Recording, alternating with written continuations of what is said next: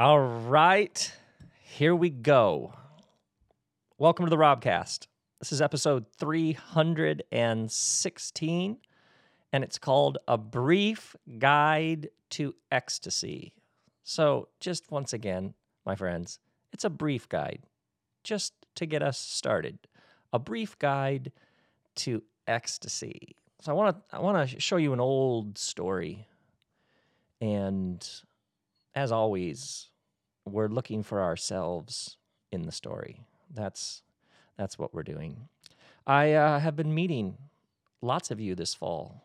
I've been doing this all new everything as spiritual tour, and it's the same show in every city, but it's also those of you who've been there, you know what I'm talking about. It's also a, a different show every night because you and I uh, we create it together. And uh, I actually just did it at Largo a couple nights ago, and now next week I get to go to Denver.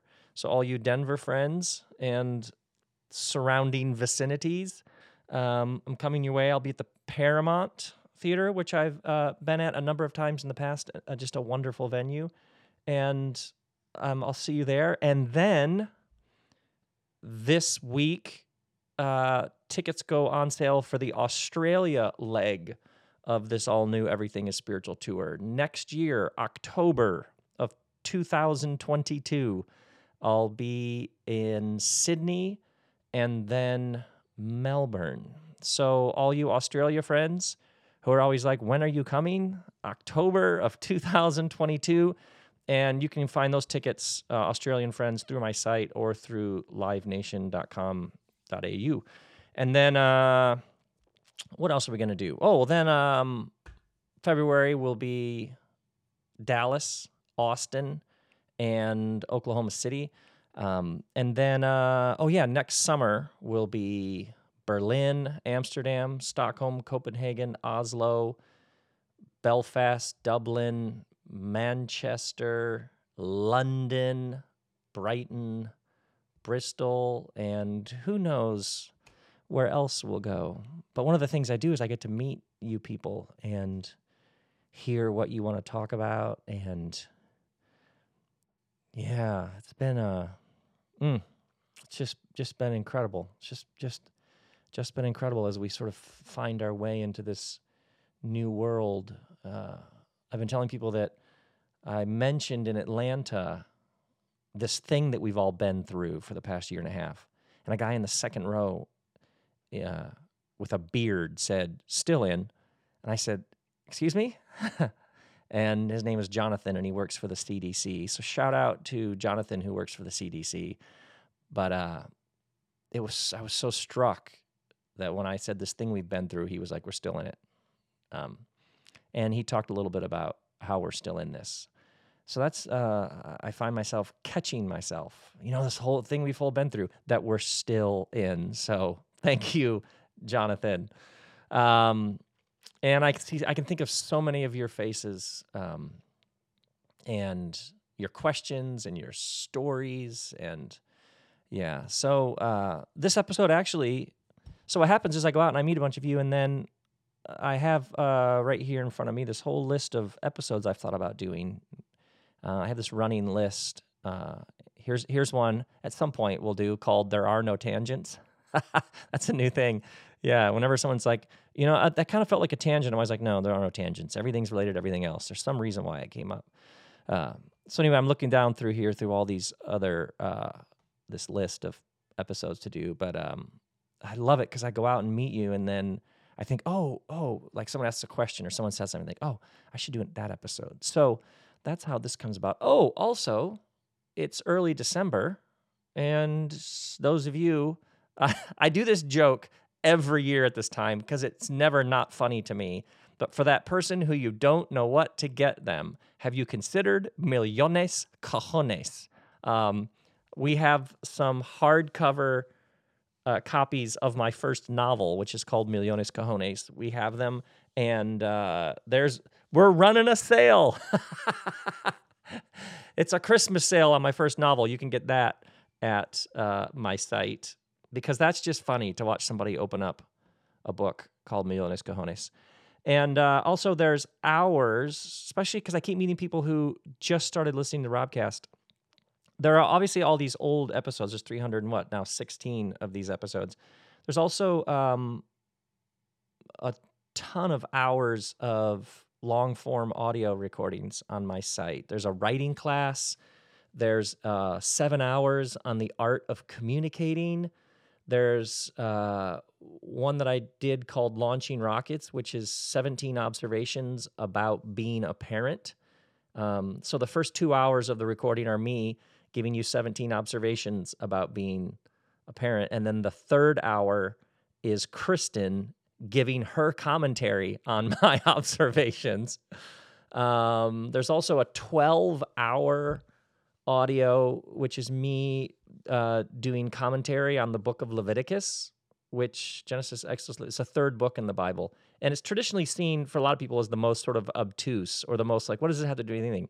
Um, but uh, Leviticus, obviously, is about how we arrange ourselves. It's about living sustainably. It's about caring for the earth. It's about justice.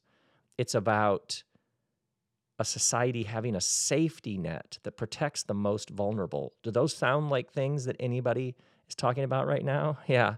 So that's called Blood, Guts, and Fire. Um, and it's all about the shocking relevance of the book of Leviticus for the world that we find ourselves in. So all that's at the site uh, as well. But now, let's do just a brief guide to ecstasy, shall we? By the way, I love doing these episodes. I'm struck with this right now. I'm about to read you a kind of obscure story from the New Testament, and we're just going to explore it. And it's just so enjoyable. Here's one of the reasons why it's enjoyable. Because there's this word that entered our lexicon the past few years, the past, what, five years, called polarized. Oh, we're so increasingly polarized. You've heard this a thousand times, right? polarization and particularly political polarization is the inability to see yourself in another. Polarization is when you watch or look at somebody and you can see absolutely zero connection between them and you. All you can see is their opinions, judgments, decisions, beliefs, who they voted for, and you're completely mystified. So, an example would be why would those people vote for that person? Well, casual observation. Those people are filled with resentment. That's quite clear in pretty much everything they say. Okay, think about the times when you've been filled with resentment. Was that peak rationality? when you're filled with resentment, is that when you make the most sense? Have you ever been in an argument and you're feeling resentment and you say something, and as you say it, you know, this is only going to make things worse, and I'm going to have to apologize for this in probably just a few minutes. Yeah, yeah. So that's what I that's that's what we mean by finding yourself in another.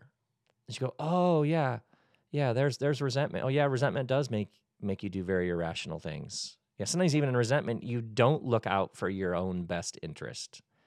Yeah. Now, it doesn't mean that you condone it, you might still think, yeah, that person's being an idiot. Yeah, that's dumb. That's wrong. That's unjust. It's racist. It's homophobic. It's so whatever. Yeah, it doesn't mean that you don't have very strong judgments and decisions about that policy, that position, that statement, et cetera, et cetera. It just means that you're not as mystified as you were. So essentially, you and I are living in a world in which these muscles have atrophied for many people, although in some cases they were simply never there. The, the ability to see yourself in another. So, so one of the reasons why on Robcast I'm often reading you an ancient text, uh, specifically from the Bible, is because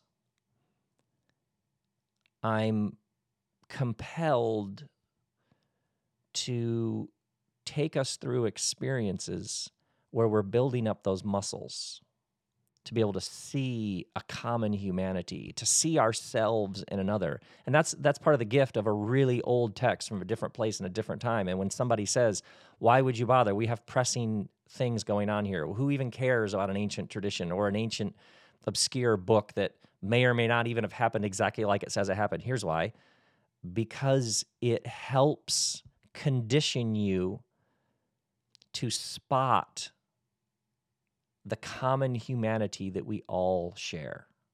You're getting better at better. Uh, one phrase that comes to mind often is pattern recognition. Oh, yeah, there it is. There it is. I see that. I see that in myself. Yeah. Even this thing that we've been that we've been through, that we're still in. Um, the number of people who a global pandemic might be new to us, but the human experience of disorientation, loss, and confusion, and how people respond to that, yeah, that's that's a very ancient experience, and there are lots and lots and lots of places we can turn for wisdom about how to hold on to ourselves and find our way forward. So sometimes you go back so that you can go forward. So all that to say, this story here, when I first read it, uh, for some of you, especially if uh, none of the Bible stuff is familiar, or you just want to throw up in your mouth at the thought of the Bible, hang with me because we're talking here about what it means to be human, and we're drawing upon these vast ancient resources we have across all sorts of traditions and spiritual lineages. I just happen to be grounded in this one, and I happen to find it endlessly compelling. But hang with me here. It's from the book of Acts. And the book of Acts is in the New Testament, and the book of Acts is about expansion. The book starts, sometimes to understand a book, you simply look at the beginning and end, and when you see the whole larger narrative, the larger arc or trajectory, then you can fit things in. So the book of Acts begins with a small group of people in a city called Jerusalem, and it ends in Rome, which is a global center of massive diversity and difference. So it starts in a fairly homogenous Jewish city, Jerusalem, among a small group of mostly Jewish followers of this Jesus. And it ends in a major world center, Rome, and a man named Paul who is talking to everybody who's coming through. So you see how the book itself is about a reality that cannot be contained and naturally expands. It naturally extends beyond whatever borders people create for it. So do you see how expansion that's like a that's a truth, that's a feeling, that's a movement, that's something in your bones. You know, when you've felt an expansion happening within you, when you've realized that whatever it is happening within you can't fit within the earlier forms you can't stay there. The, the insight simply doesn't fit in the earlier categories. Yeah. So this story happens within a book that is about the nature of expansion. And it happens in a city called Joppa, which is a first century port and on the Mediterranean. And this man named Simon Peter, sometimes he's called Simon, sometimes he's called Peter, sometimes he's called Simon Peter. About noon, here's the text Simon Peter went up on the roof to pray he's staying at the house. Side note here, he's staying at the house of a man named Simon the Tanner. So a man named Peter goes up on the roof of this house he's staying at to pray. By the way, that house, some people believe that house, like if you want to go to that city to this day, they'll show you a house and say this is the house. To what degree that is just like basically making money off tourists, and to what degree that is historically accurate, you can uh, discuss that one all day. But yeah, like you could actually Google the, the house in Joppa where Simon Peter was, and they'll see all sorts of images. Anyway, about noon, Simon Peter went up on the roof to pray. He became hungry and wanted something to eat, and while the meal was being prepared, he fell into a trance. In the trance, he saw heaven opened and something like a large sheet being let down to earth by its four corners. That sheet contained all kinds of four footed animals, as well as reptiles and birds. How you doing so far? It's trippy, right? Super trippy. Then a voice told Simon Peter, Get up, Peter, kill and eat. Surely not, Lord, Peter replied. I've never eaten anything impure or unclean. Don't worry, we're going to explain all this. The voice spoke to him a second time. Don't call anything impure that God has made clean. This happened three times, and immediately the sheet was taken back to heaven. now, in some ways, we've dropped down in the middle of the story, but in many ways, this right here, this this is the story. Man named Peter is hungry. He wants to eat. They're preparing some food somewhere in the house. He goes up on the roof. He falls into a trance. Now, this story was originally told in the Greek language. In the Greek language, the word trance there is the word ekstasis. So if you're reading this in the original language it's written in, ekstasis, ek, ek, ek in Greek means out of. Ek means out of. Stasis is like standing or state. So think of like uh, in science class when you learned about homeostasis, like a like a sort of home base position or mode or state of being. Homeostasis would be same standing, meaning a sort of consistency. So stasis means like a standing or a state or your regular place of being.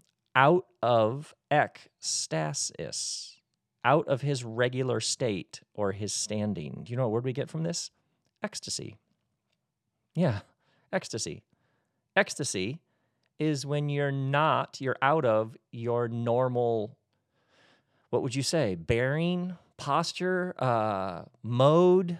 Um, there's a translation of the Bible called the Holman translation, and they translate it this way He went into a visionary state. So notice how the translator in the first version said it called it a trance, even though the literal word. So that you can see the tricky thing here with translation is the word is ekstasis.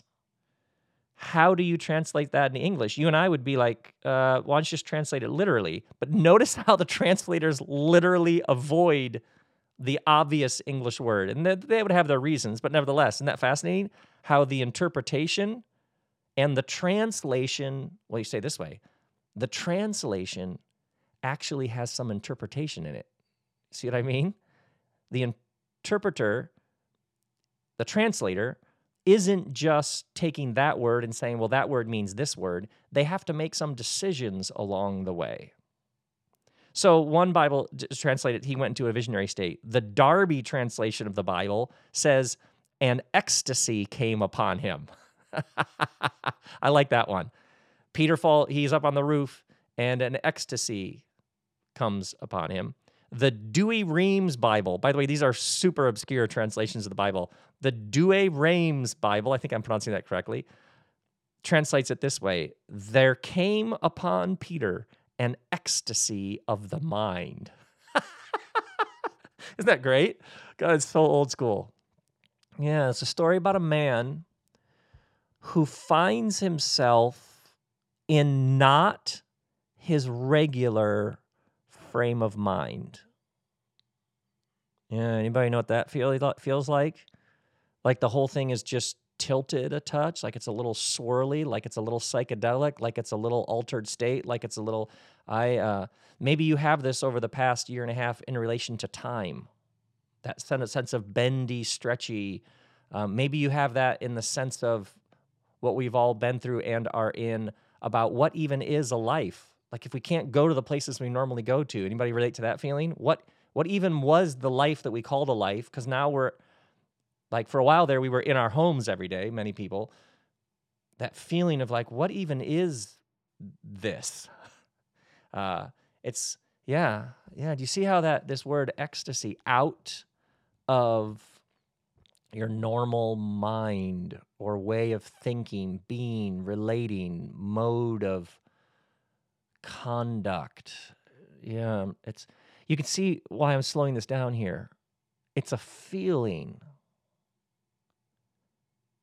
like that sits in the body as much as it is anything. You know that feeling when someone gives you like when you find out someone you love died or when you get bad news about something.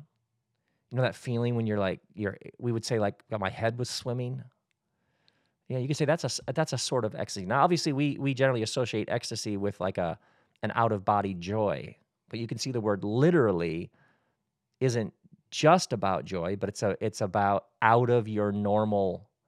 It came to be associated in our culture, at least, with a sort of happiness or joy or transcendent euphoria.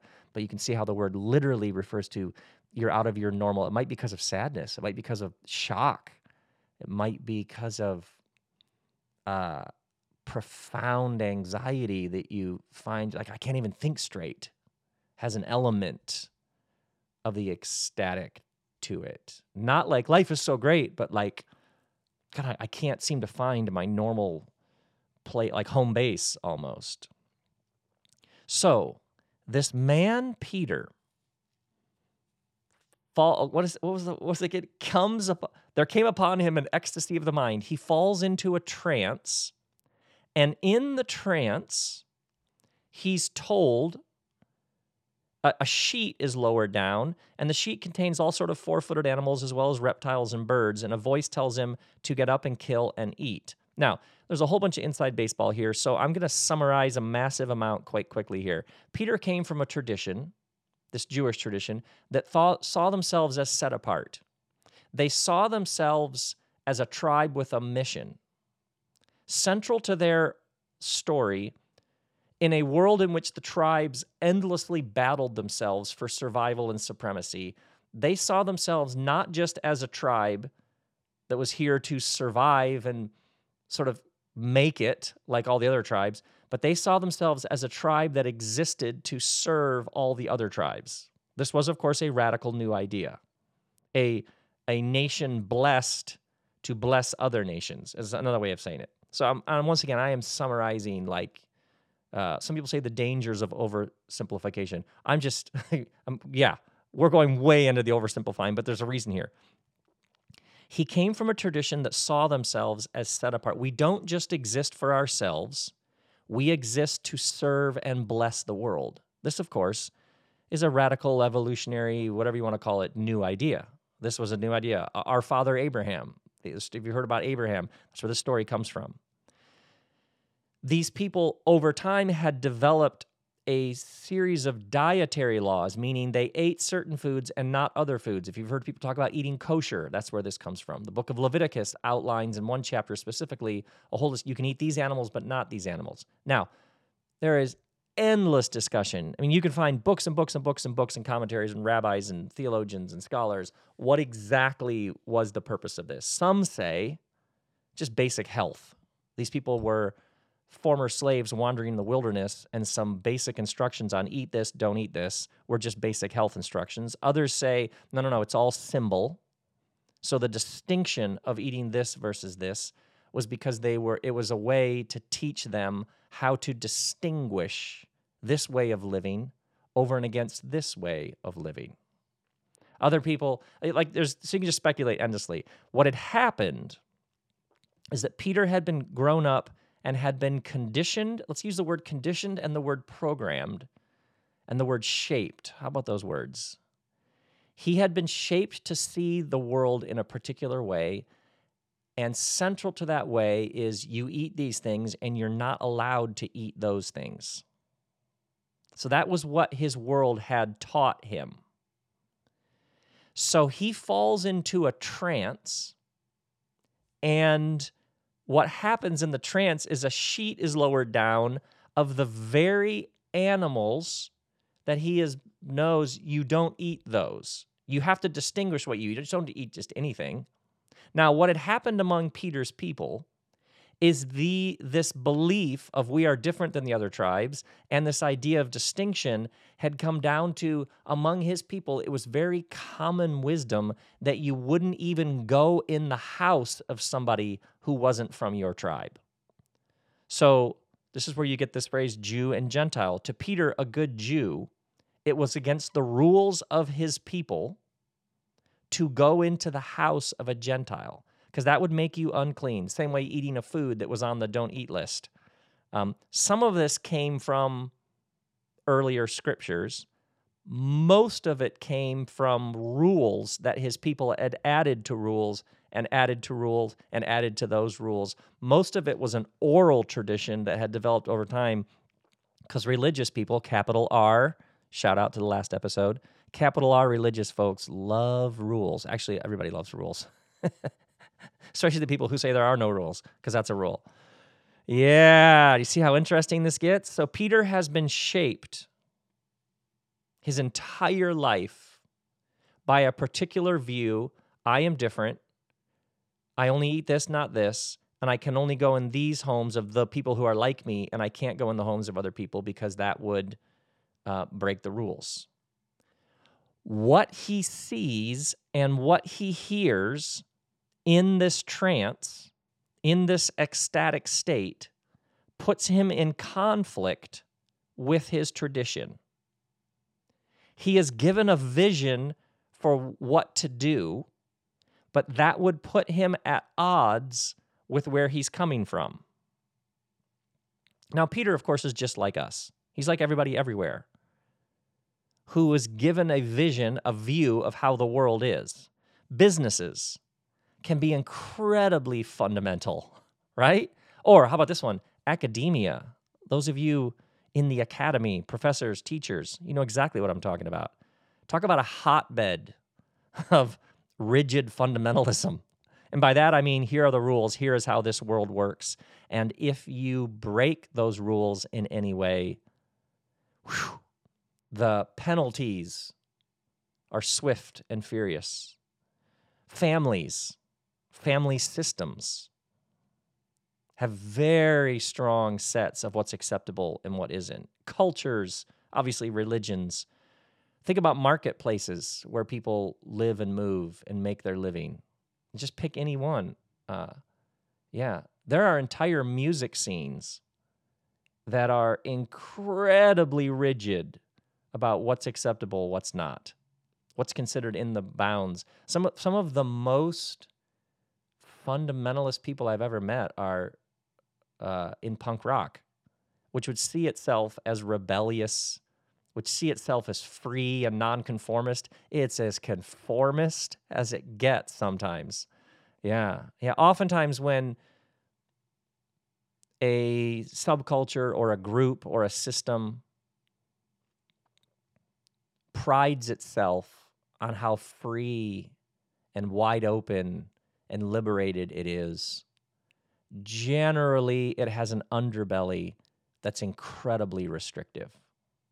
Yeah. That's why the, the often the people who talk the most about tolerance often if you just scratch the surface there's ferocious intolerance just below the surface. Yeah, yeah, you, you've seen all this. This is this isn't that new, but it's important to see that when we see a man named Peter who's been taught you can eat this and not eat this, and you can go there and you can't eat there. Uh, yeah, that's all of us. Yeah, that's everybody. Everybody's coming from a world that told them this is how the world works. This is who we are. This is what we do. This is what we don't do. And Peter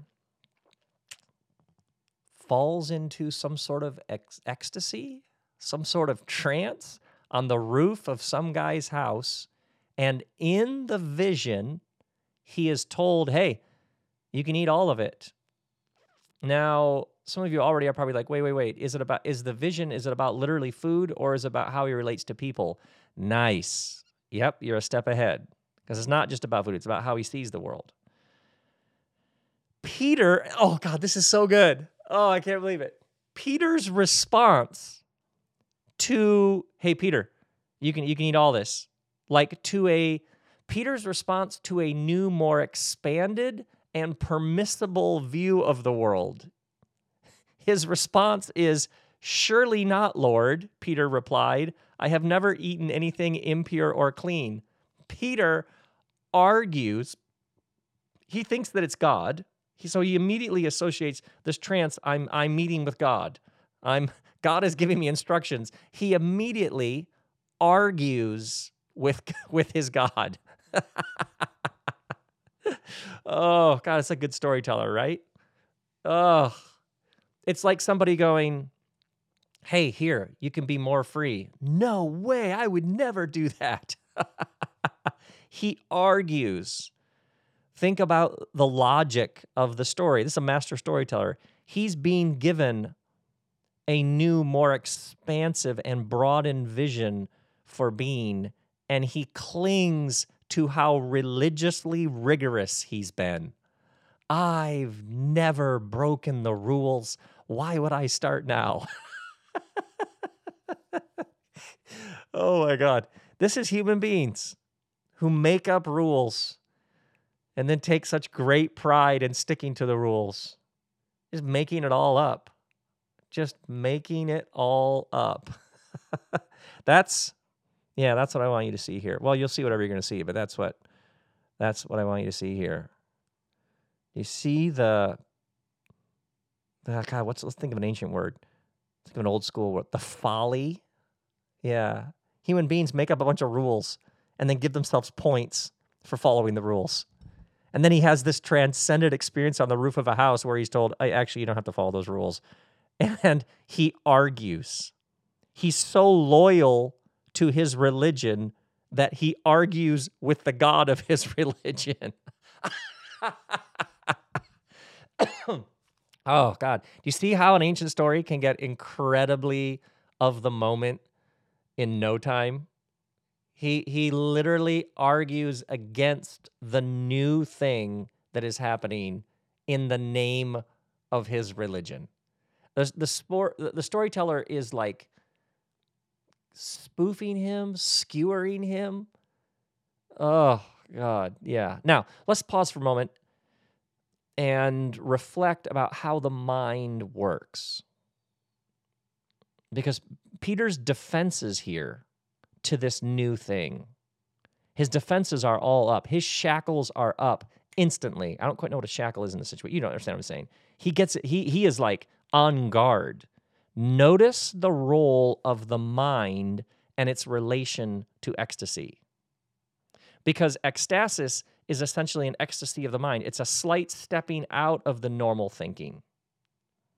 But the mind immediately goes into overdrive here to defend him against this new thing that's better. Can't let that in. So let, us pause for a moment here and reflect on how the mind works. The, the image that, that helps me the most, it gets me the quickest. Imagine your ancestors on the plains of Africa tens and tens of thousands of years ago. Is there a lion in those bushes or not? We need to know. Because if there is a lion in the bushes right there, we're going to take off running the other direction, correct? If there isn't a lion in the bushes, we're good. So you can see what happened for your ancestors the mind kept us alive. It's constantly scanning, looking for danger, looking for, especially, and here's the word, scanning for the unknown. Your mind is masterful at spotting the unknown because that could be danger, that could be threat, that could be annihilation, that could be uh, that could be the loss of life. That could the your mind is so good at spotting the danger. Uh, think about that time when you received uh, a uh, hundred emails, and ninety nine of them were fantastic, and one of them wasn't. It was negative. It was critical. It uh, raised a question about a thing that meant you had to. Which of the 100 emails are you thinking about that night in bed at 3 a.m. when you can't sleep? The one, right? The 99 and the one, you'll think about the one. You receive 27 bits of feedback about that thing that you just participated in, and two of them weren't positive. Which are the two you're thinking of? Yeah, yeah, yeah. So notice what your mind does there it bends, it focuses, it obsesses, it ruminates on the one and the two, not all the others. 13 people get in line to tell you how awesome they are, and the 14th person says to you, eh, you're okay. Which the one you're thinking about later? Yeah, the 14th. So the mind, your mind, you have a long evolutionary history of your mind keeping you alive with this extraordinary ability it has to scan your environment, searching for threats, danger, and anything unknown, because the unknown, well, that who knows what that could be. So the mind is very good at that. Now, here's the thing to grow, expand, mature, evolve, whatever words we want to use, requires the emergence of the new and your participation in something new, which will generally at first present itself as the unknown. So, obviously, the hero's journey, as we all know, begins by heading into the unknown. Yeah, so you can see how your mind is both incredibly helpful, but can quickly work against the very natural process of growing and maturing and expanding into a more full sense of who you are and what you're here to do.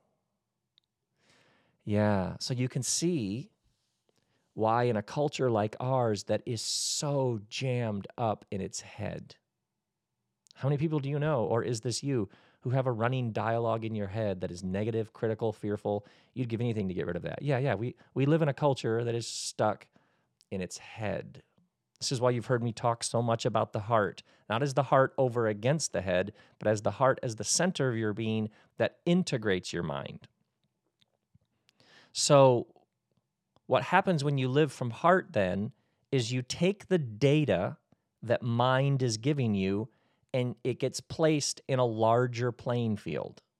So essentially, the heart thanks the mind. Thank you for doing your job, mind. I'll take it from here. Because fear is data. It's data.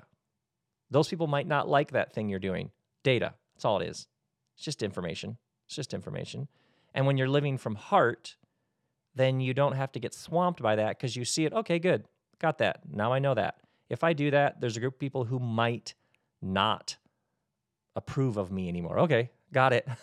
yeah, do you see see what happens when you begin to live from heart is what would traditionally be considered criticism or reason not to do it or all that, you know, hate on the internet just becomes like, yeah, whatever.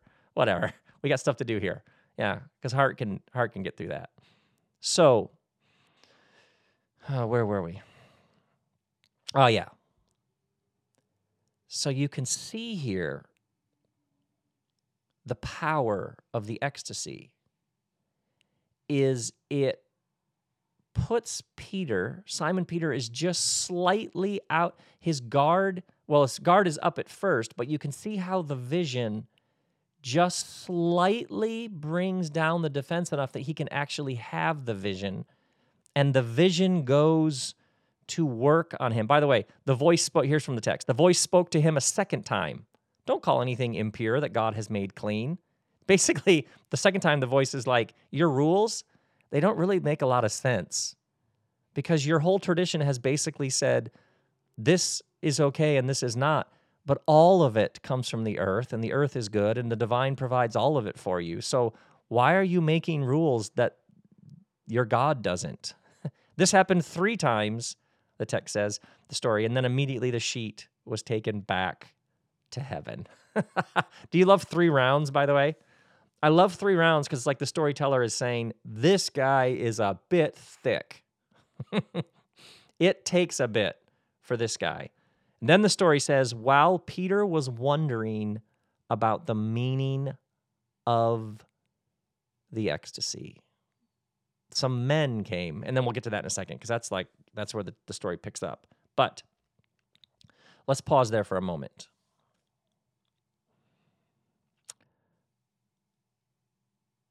What's so fascinating about the spiritual wisdom tradition, and well, specifically the Bible, mo- a good chunk of the major moments of revelation and breakthrough in the Bible happen when, well, Jacob has a dream Abraham has a vision.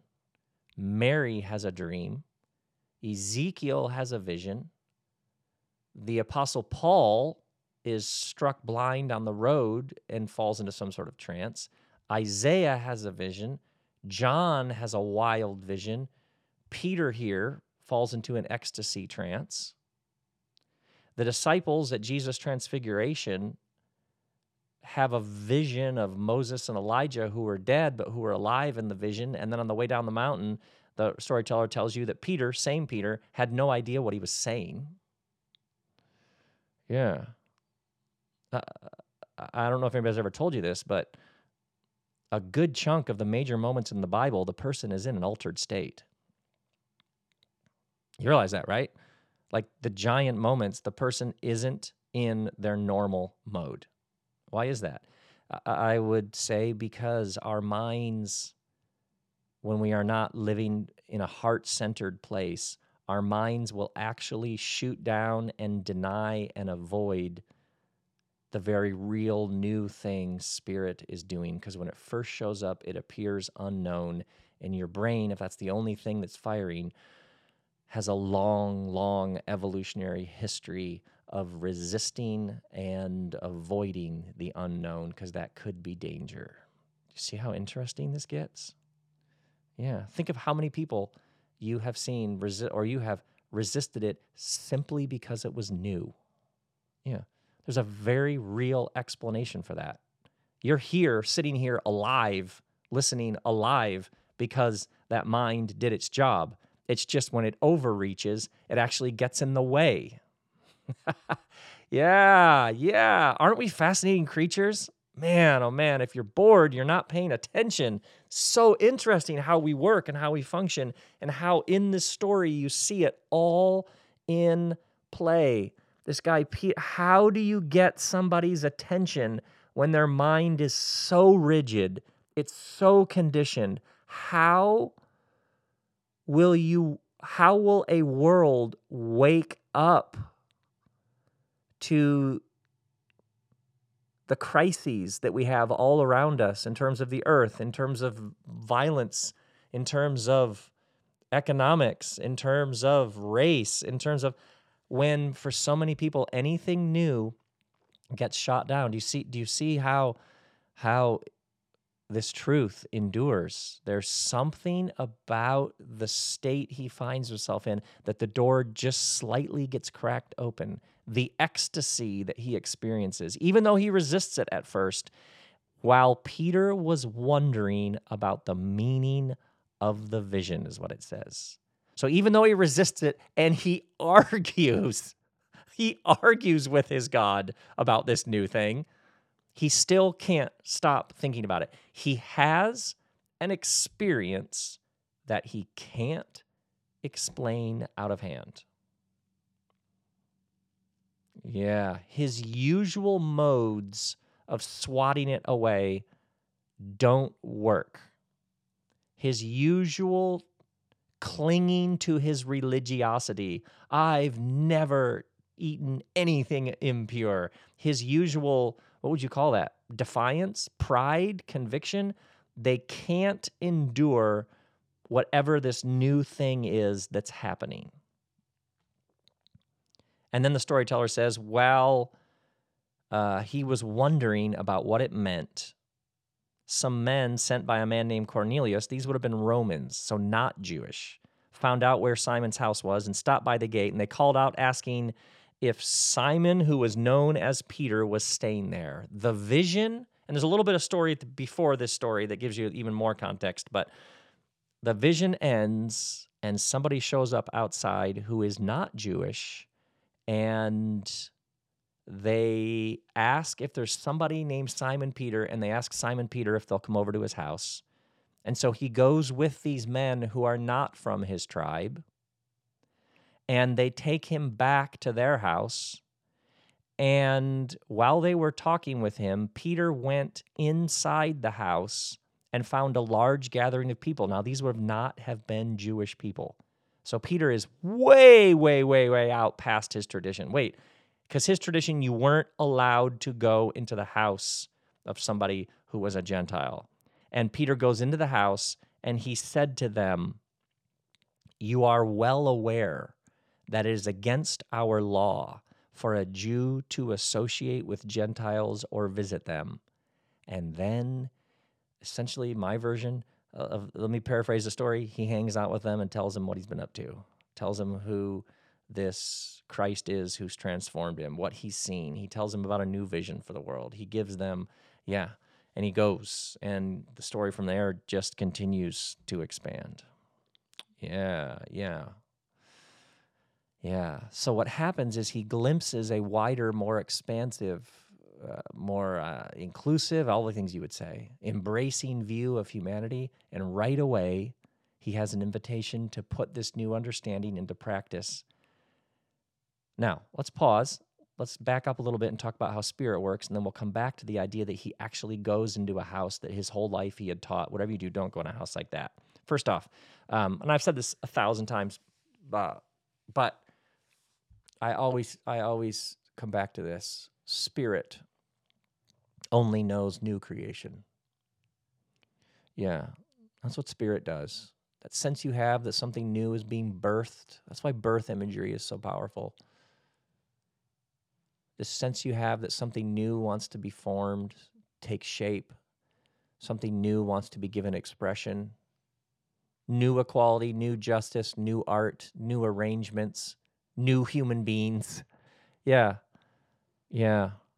Spirit, that's what spirit does. That's what spirit does. Spirit does. New manifestations, new creation. Yeah. Yeah. This this yeah. And and, and essentially every major spiritual tradition speaks has some sort of creation story that generally involves some sort of formlessness taking on form. Yeah, spirit only knows new creation. And number 2, new creation is usually disruptive. New creation is usually disruptive. You get a new idea about how to organize your calendar. Well, that will disrupt. That will be different than the current way you arrange your calendar. You you get a new vision of what you are going to give your energy to. Well, it will probably involve you seeing things that you are currently giving your energies to that you no longer are going to be giving your energies to. That will be disruptive at some level. Yeah. Maybe even bewildering, perhaps frightening at first. So, so spirit only knows new creation, and new creation is often disruptive. Somebody somewhere often has a vested interest in things remaining exactly the way they are. They get power, prestige, approval, rewards, a paycheck. Somebody somewhere has a vested interest in things remaining how they are. You may have a vested interest a level of comfort and security and things remaining how they are. And yet, something within you is inviting you to something new. Now, what new creation reveals is how constructed and malleable the world actually is. So, Peter has been taught that his people are this way, those people are that way, and these are the rules. And he has been taught in many ways these rules are non negotiables, they're in cement, they're how it is.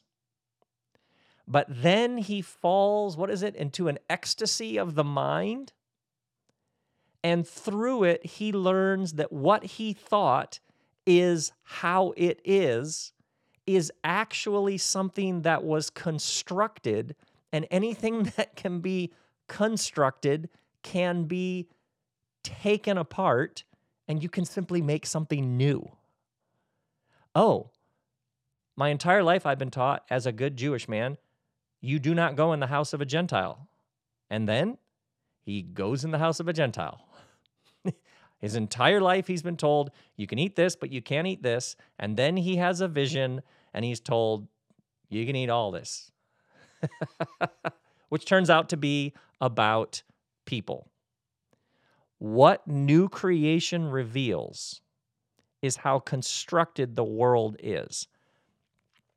It is constructed and therefore changeable and malleable way more than most people realize. Most people, it just is.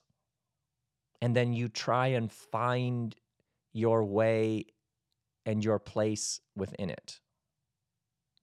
But it is actually shaped, it is actually constantly in the process of shaping.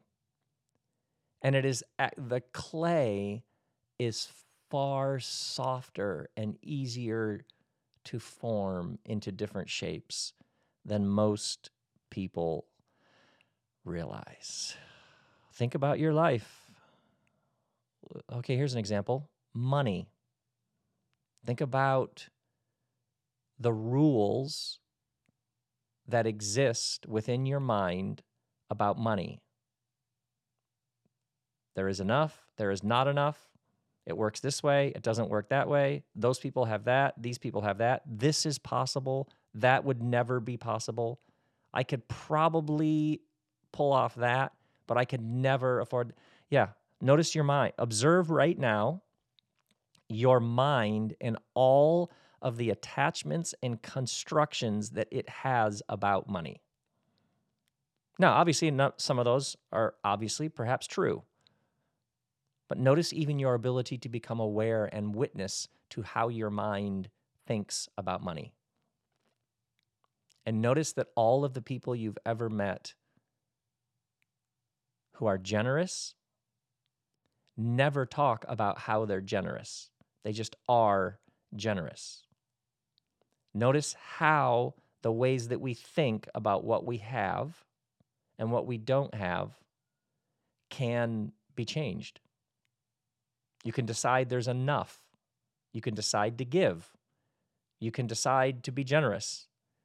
You can decide to live in an abundance, not like a sort of cheesy, smarmy, gross sort of, you can have anything you want, but in an awareness that abundance is the nature of the game, not lack and scarcity.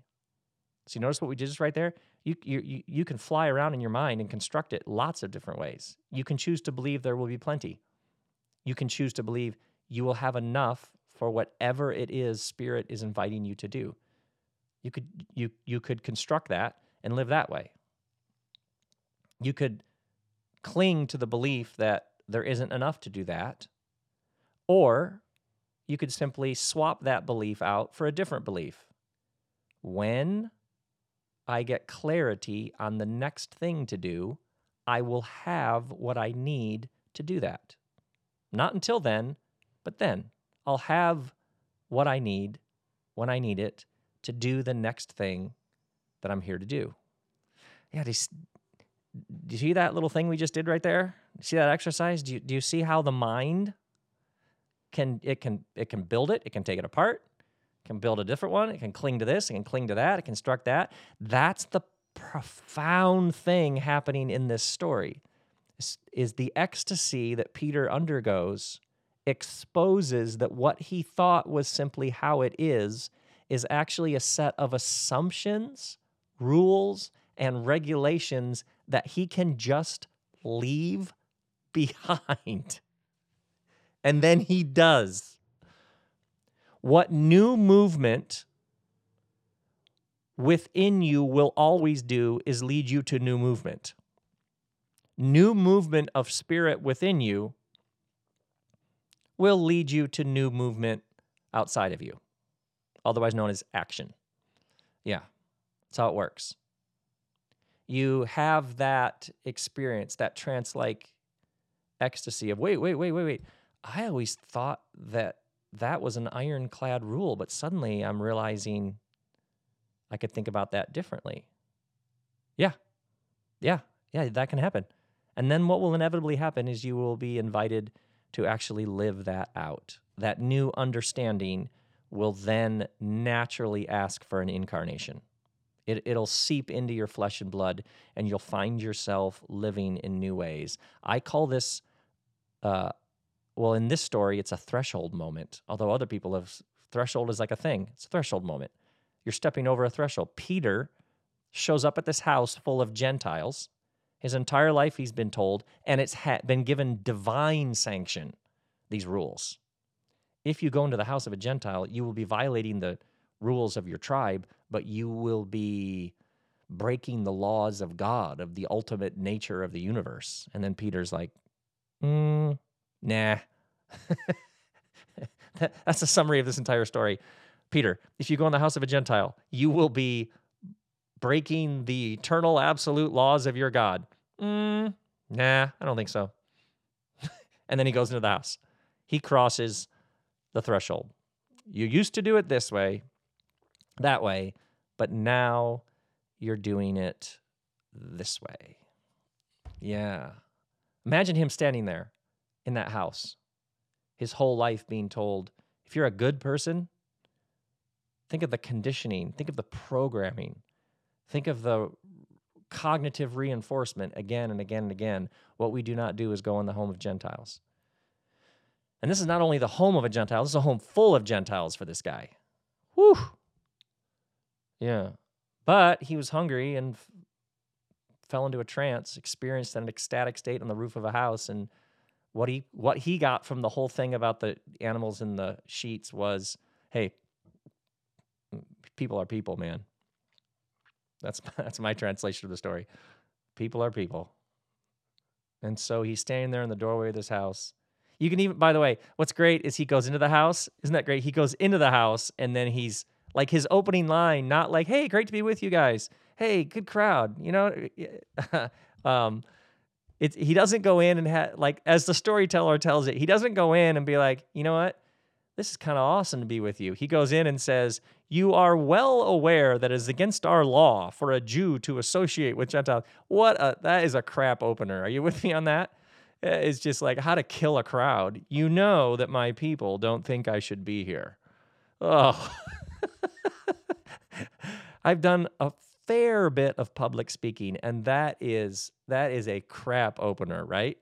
But it's also fantastic. It's as if he's still working through the old messages and he just has to say it almost like to just get it out. Like, you guys know that what I'm doing right now, this is like radical stuff for me. My people don't do what I'm doing. There was a guy when I was starting out, there was an older gentleman who I would be going on about this or that, you know, doing doing what I was doing at late 20s. And he, his name was Bill.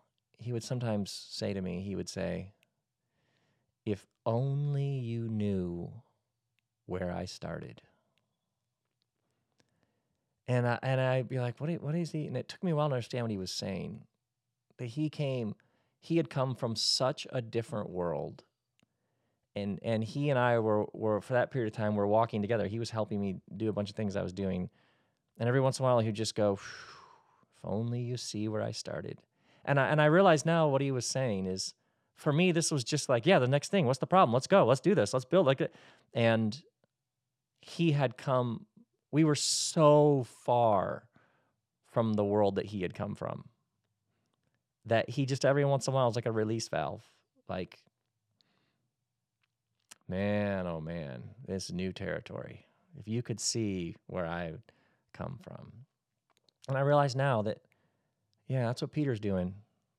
Peter steps over a threshold into a whole new world that would get him severely penalized, which does get him severely penalized. Like, almost like, are you even still part of us? Because you're like acting in these, what are you doing? Have you lost your mind? what do you we don't believe we didn't teach you this we didn't believe what do you do you are you even i mean are you even the real thing anymore i mean are, what's happened uh, it's like almost like he says when he says to the crowd like you're well aware that it's against the, our law for our jews it's almost like he's actually think about this it's like the psychoanalytic analytic reading i am well aware that my people have a law that i just broke and that a number of my friends would be shocked to see me they would have deep concerns for my soul but hey you know I had I had some ecstasy. I had an ecstasy. I had some ecstasy, and now I'm here. And uh, let's go. Let's do this. Yeah, yeah. I often meet people who can't figure out why they still have a voice on their shoulder. They can't figure out why the ways they were taught the world works still has a certain power to them. And I always just respond did the people who taught you how the world works, did they feed you? Well, yeah. Did they make sure you had clothes? Yeah. Did they provide you with a house, like a roof over your head? Uh, yeah. And people always look at me like, why are you asking these questions? Uh, another question. Did they make sure that like maybe you got to school on time? Did they pack your lunch? Yes, they did. Okay. So at a young age, the people who cared for you at the most basic level of food and shelter also told you things about how the world works, about who you are, who other people are. They taught you things about money, sex, uh, violence, uh, relationship, all this. They, yeah, yeah. So the same people at a young age who made sure that you were kept alive and thriving also told you a number of things And now later life, you're realizing actually some of the things, some of the rules, some of those rules, yeah, I don't, I'm not going to live by those anymore. Some of those worldviews, not that helpful. Some of that thinking, kind of restrictive and narrow. Yeah. So when people say like, why do, why does some of that still? Why do I still sometimes have a voice on my shoulder? Yeah, it's com- because these people also did tremendous good for you. Let's call it, let's call it love. And there was also a lot of love in there. Of course, the the deprogramming might take a while. Of course. Yeah. It's not weird. Yeah. It's not like strange. You can see that. See how you can reframe that as the most natural thing imaginable? Yeah. And yet, spirit keeps inviting, keeps guiding, keeps leading, keeps infusing you with a sense of divine restlessness. You're filled with gratitude, because gratitude and restlessness can sit side by side. You're filled with gratitude, and yet you also have this sense of like, oh, there's something new happening here. Let's follow it. Let's see where it takes us. Because there's more thresholds. Oh, yeah. Yeah, it's one threshold after another. So over time, instead of fighting the thresholds, instead of fearing the thresholds, you begin to see, man, what what else would oh, this is great. Let's do this. Yeah. Yeah. Yeah. Yeah. You begin to discover there's a sort of ecstasy about it.